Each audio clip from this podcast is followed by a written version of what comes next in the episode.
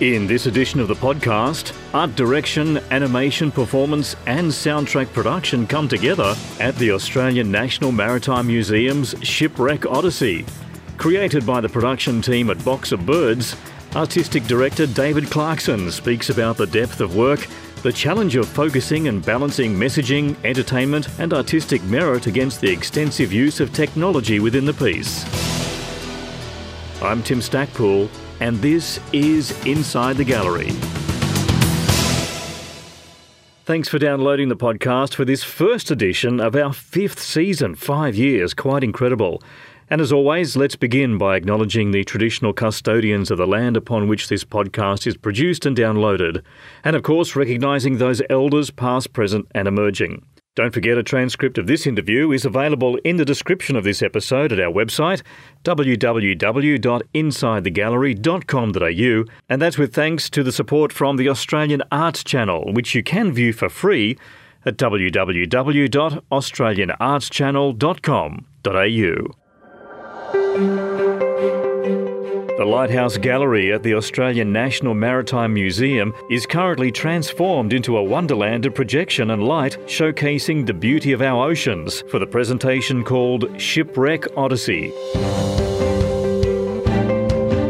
Two large scale walls are illuminated with spectacular interactive projections that create a large immersive play space. The venue is fitted out with state of the art projection and tracking technology as well that allows for individual interaction with the uniquely developed aquatic imagery.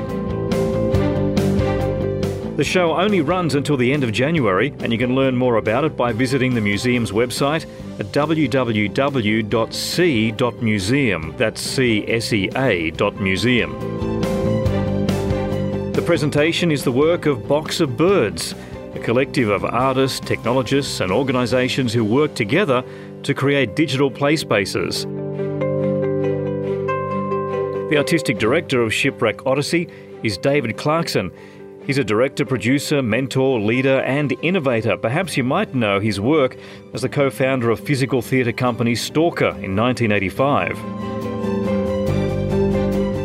His works have toured over 30 countries globally and have been seen by hundreds of thousands of people and varies between solo performances, professional ensemble work, large and small scale community outreach projects, and of course, Olympic opening ceremonies. I caught up with David in the members' lounge at the Australian National Maritime Museum and asked him, first of all, about how this show first came together.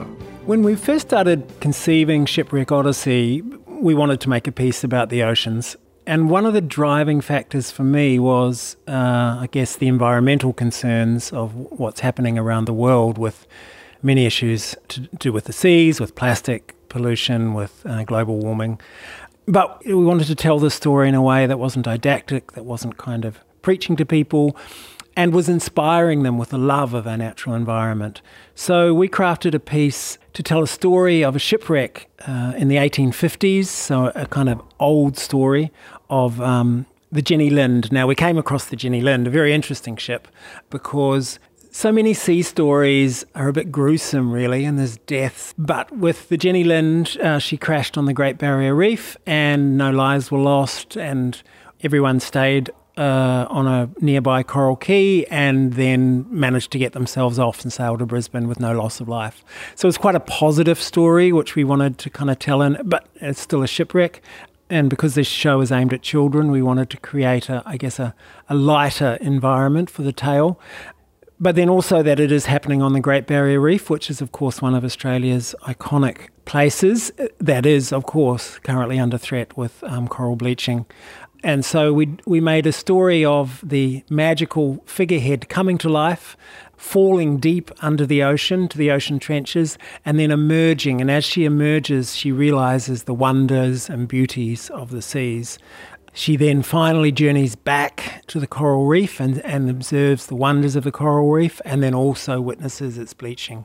And so then there is a call to action. And we have uh, one of the things that Box of Birds has developed over the last several years is an interactive system. So you can make oceans move or you can make butterflies come to your hand um, with uh, triggering interactive technology.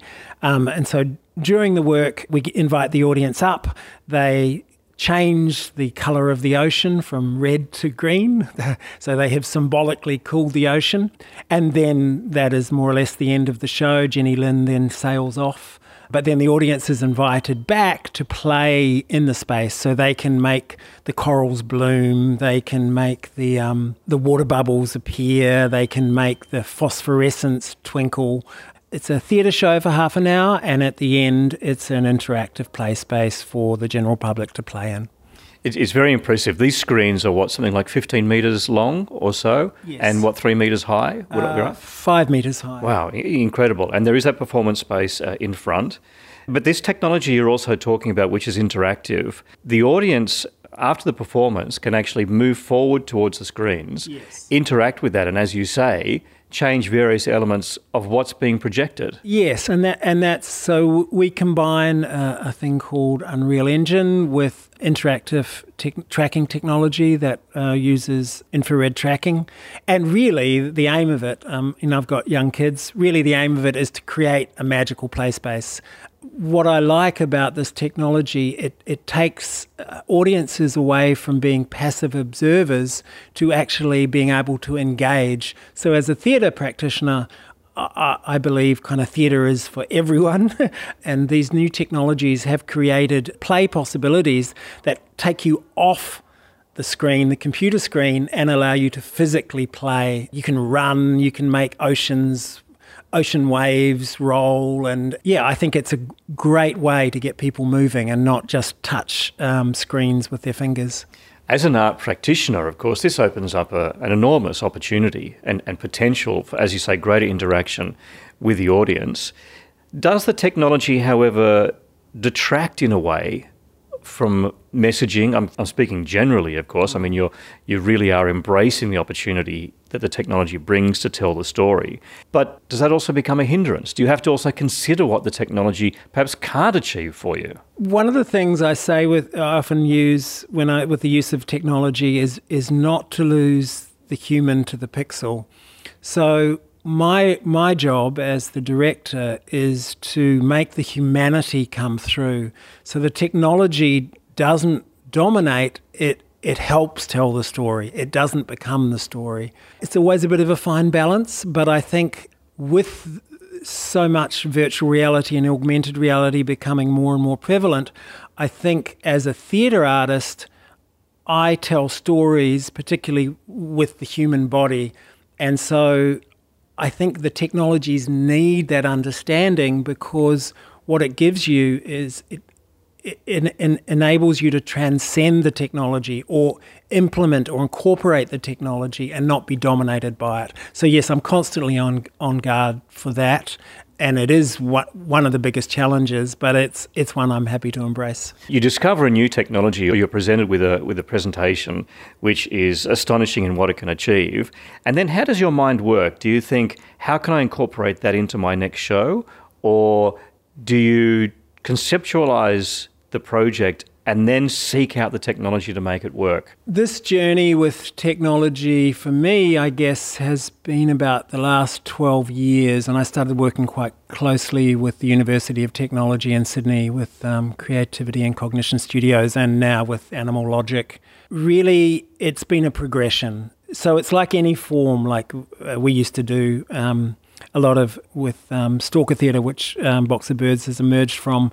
We used to do a lot of stilt acrobatics that then kind of morphed into aerial acrobatics. You kind of develop a form and you slowly, progressively develop it. You've got to be willing to put in in the years really to get the results. So it's not so much a gratuitous one off, okay, let's try that, I'll move on to the next thing, but it's actually a platform that you would uh, evolve and and steadily develop over over many years. And I think that's the way you make real progress.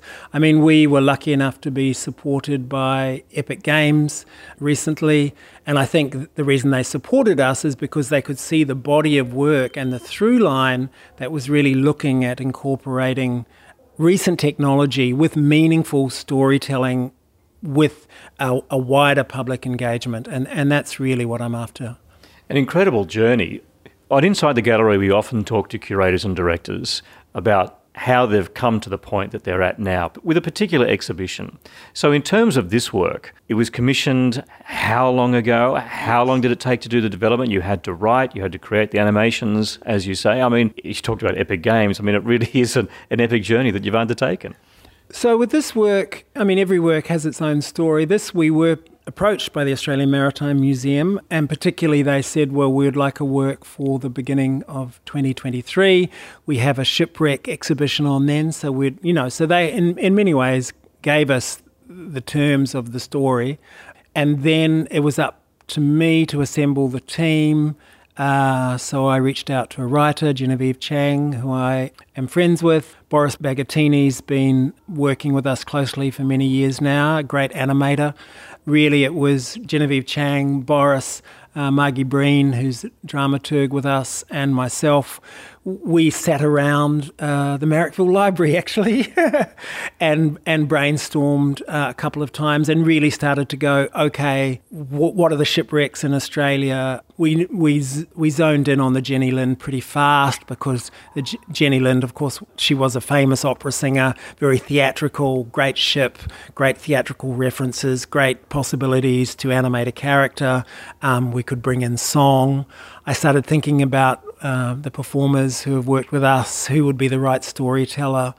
And so, in many ways, the development of the work, you know, the budgets aren't huge, so the development was really only a couple of months, but a lot of, you know, a year's thought and planning into who is the team and, and just gradually massaging through all the ingredients. You have a lot of boxes to tick in putting a show together like this performance, engagement, education as well? You have to fight within yourself to make sure you maintain that balance? It's it's a combination whenever you make a work between I guess rational thought and um, improvisation or emergent planning.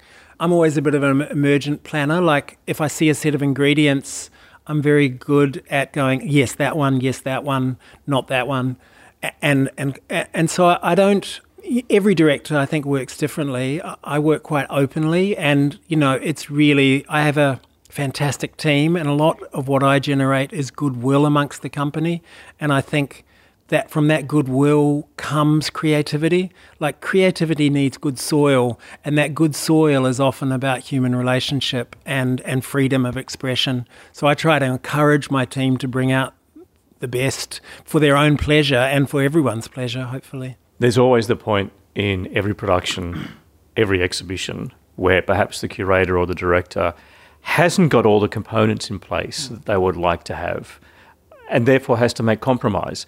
The audience doesn't miss what they don't see or what they don't know. Not particularly with this production, but how often does that compromise cross your desk? Well, I think particularly what we're dealing with is a post COVID environment. And what that means, particularly with freelance artists, is many artists have either, or some artists have left the sector, or it was very hard for me to hold a team together for two years when there was no work or very little work. And particularly in the sector at the moment, the biggest loss has been around technicians. Many technicians have left or they've moved to film because it's more reliable. So I think the biggest challenge for this show and for the last year has been actually in building teams. Particularly for me, technically, this has been a very challenge. You know, I, I understand, I am not a technician, but I understand the, techni- the technical elements of shows very well. And yeah, that has been that's been the particular challenge at the moment. We are creating in very unusual times. It's a story that we're hearing everywhere, and it, it, actually doesn't matter which industry or sector you're in, but the theatre particularly is, uh, and the arts is particularly disadvantaged because of the last two years, how difficult it has been. And we've seen so many people, as you say, leave the sector, which has meant it's tough to stage anything. It's tough to actually achieve the work that you want to achieve. Do you think that's going to change? I mean, I've given up trying to predict the future. I think, as many of us have, it's it, we live in uncertain times. You can either embrace the uncertainty. Uh, it's at times it's hard not to get depressed about it. I, I feel. I mean, I, I've been lucky in my career that I've I've had a lot of a lot of time in Europe, uh, in in in Latin America, all through Asia. So I've, I've, I've been part of a lot of different creative uh, environments, and, and every culture has its own response to art. There are some real strengths about Australia, and there is also some weaknesses about how it responds to um, culture. So God only knows where we're heading. I always like, you know, I've got young kids. I like to live in hope. And you roll with the punches. Talk to me in a year's time and we'll see. You know, there's been some great things happen for me in the last couple of years. It hasn't been all bad by any means. And I think for many people. But yes, there are some real challenges for artists at the moment.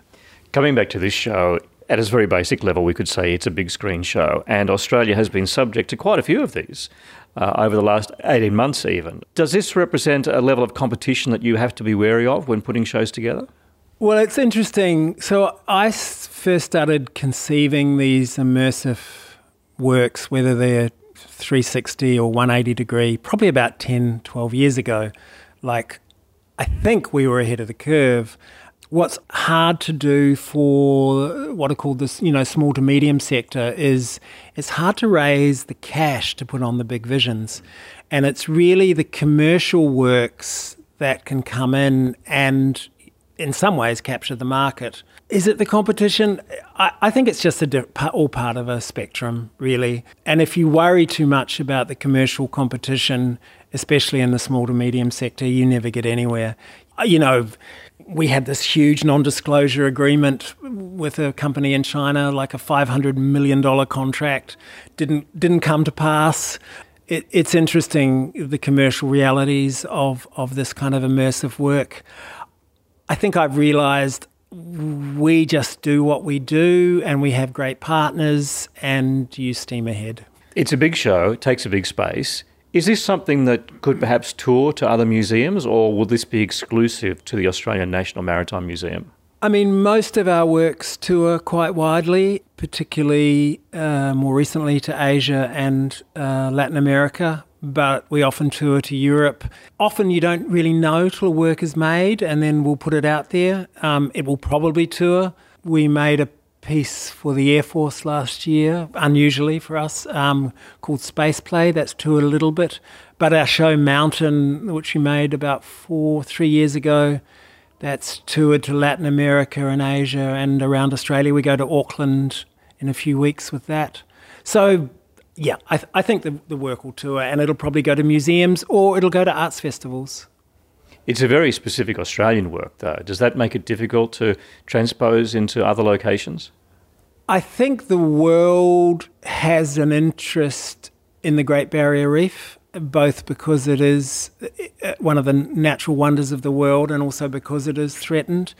I think the only thing that will probably inhibit it touring will be some language issues we can we can work with those languages. I think it's a kind of fairly global tale we've made in an Australian context, dealing with Australian iconic images. But I would hope I would hope it's a global work we've made. The graphics and the imagery used in the works are spectacular and in some ways quite frightening. Considering your audience, and it is a family audience, does this come into play at all when you're thinking about these? I mean, these are these are monstrous. Some of the images that you've got on screen. Having kids myself, I think kids love to be moderately terrified. um, as long, you know, there's no graphic violence. I mean, God, I just went and saw Avatar the other day, which, you know, is fantastic, but, you know, so much use of machine gun violence. I actually think that is worse then to have a good shipwreck and, and hear a mast crack and get scared by it, I think that's all part of the fun. And then and then you know five minutes later you're surrounded by the beauty of the ocean. And I guess once we've run it a few times with an audience, we'll find out if we've gone too far. I'd be surprised if we have. Uh, we might need to tone down, probably even just the volume of some of the ship crash noises. it is, it's it's it, incredibly immersive, actually, to, to be in there when all this happens. The uh, surround sound, I'm guessing, is is part of the production as well. I don't know whether it's 5.1 or 7.1, or, or indeed it's it's customized. It's really so. James Brown is the composer and also the sound designer. He's done a fantastic job with a relatively limited budget, and every time I hear it, the sound gets better. The contrast you talked about with the beauty of the ocean, I mean, that, that truly is there. The, the shipwreck scenes are very dramatic, very dark, thunder and lightning, all of that there. But the oceanography is just beautiful and superb. Uh, animated, of course, but so realistic so, in his presentation. But beautiful. It's, it's a great emotional release to see that.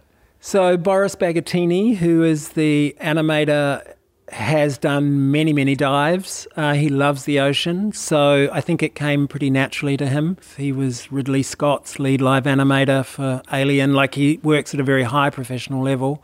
His love of the ocean has come through. And then we have made the shift over uh, recently with animation to work with Unreal Engine, which has given it that very realistic look. I mean, it's incredible what is possible these days with animation. You feel as though you are swimming beneath the ocean, seeing those marvels. Absolutely outstanding animation, absolutely. I'm kind of in awe of the names you're rattling off here. It's, it's almost as if you went about this saying, I want to get the best people to do this not just the best people available to do this. I think that as much as, you know, Sydney is small in some ways, and I've been in the industry a while, and you get to know some great creative people, and it's an absolute pleasure to work with them. We're here at the behest of the Australian National Maritime Museum, and thank you so much for the invitation to come out and have this chat. But in terms of what you're working on, what can we expect from you guys going forward? The most recent stuff we're playing around with is augmented reality. So we're working with kind of like glasses you put on, and you can have someone on the other side of the world and yourself there.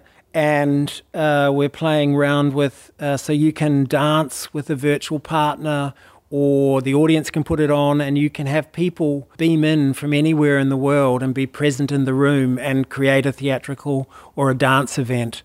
So augmented reality is is, is kind of our, our next playscape. But also at the same time I'm interested in like this work we're doing at the moment, I guess, is in 180, but working in large dome structures to create 360 degree works with either 2D or 3D projection is, is kind of w- what we're playing around with as well. We're digressing a little bit here, but I'm kind of interested in just following the line of you talking about using virtual reality work, which is single individuals wearing visors, which is a very personal one on one experience. At the other end of the scale, you've got these huge dome like presentations too. Yes. This is such a huge contrast. Yeah, well, where I'm where I'm particularly interested is where you take that virtual reality experience of the single user and you make it a participatory event. And I think when you make it a participatory event, it takes you out of that isolation that is so often associated with screen and takes it into a shared communal space, which I think is where humans are at their strongest. We are a communal animal. We need each other. Uh, we thrive on play. It's where our best thinking comes from. And so, as a theatre artist, what I'm really trying to do with these technologies is take them away from the single user into a group physicalized experience. That's, that's really what I would like, like to do with my craft. That's David Clarkson, Artistic Director with Box of Birds, the artist behind Shipwreck Odyssey, currently underway at the Australian National Maritime Museum. You can catch it until January 26, so make plans if you are in Sydney or heading that way to get along and see it. It's quite remarkable on a number of levels, truly world class. For more info and tickets, visit www.sea, that's sea.museum for all the details. And as always, there's also plenty more to see as well in the various galleries at the Australian National Maritime Museum. That is the podcast for now. Don't forget, thanks to the Australian Arts Channel, Transcripts of all our episodes are available for download at www.insidethegallery.com.au.